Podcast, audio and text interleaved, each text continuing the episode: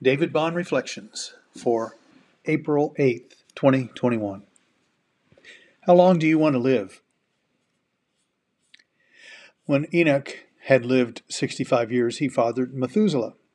Enoch walked with God after he fathered Methuselah 300 years and had other sons and daughters.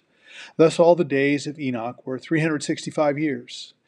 Enoch walked with God, and he was not, for God took him. When Methuselah had lived 187 years, he fathered Lamech.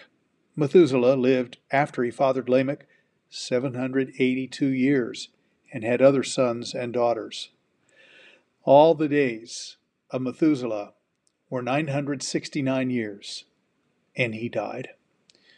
Genesis 5 21 to 27. When I was growing up, my great aunt lived a happy and healthy life into her 80s. Aunt Lil was so very special. Never married, she was among the most frugal women in the Bond family, until one day my dad warned her, Aunt Lil, you're wasting your money. What? Her alarm was genuine. You're not enjoying it. And when you die, what will become of it?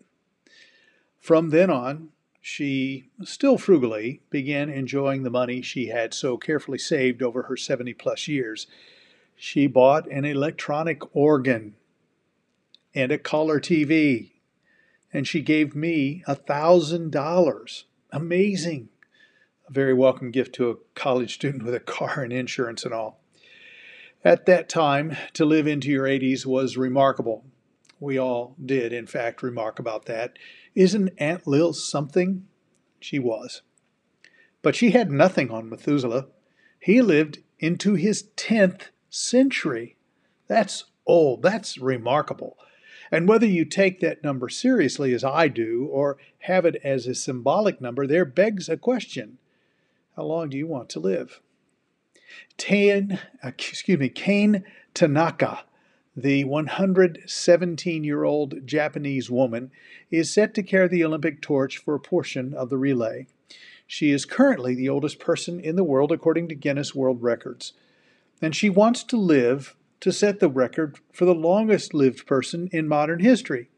She will need to live for more than five more years to reach that greatest fully authenticated age to which any human has ever lived 122 years, 164 days. Methuselah isn't around to object to this, nor any of the others listed in Genesis 5. Their long lifespans notwithstanding, however, they all died. So will Kane someday, though I hope she sets the new modern day record. But I ask again, how long do you want to live?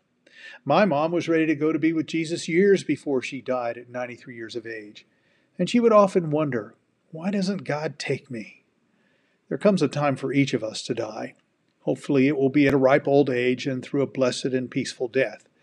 But until God calls us home, we must lean into life for all it's worth. Life is a gift from God, and our purpose in all things is to live under Christ in His kingdom and serve Him here and now and into eternity. If that means giving gifts, carrying torches, or living a hopeful in hopeful anticipation and expectation of God's ultimate deliverance, so be it. Until then, live for the glory of God. For the glory of God is man fully alive. That's a quote from St. Irenaeus of Lyon. But keep this in mind the fullness of being alive will come only on the great last day at the resurrection, all secured by Jesus' sacrificial death and victorious resurrection. You can find out more about St. Irenaeus' thoughts by clicking on the link in the blog post. His thoughts about the resurrection as the culmination of being truly alive.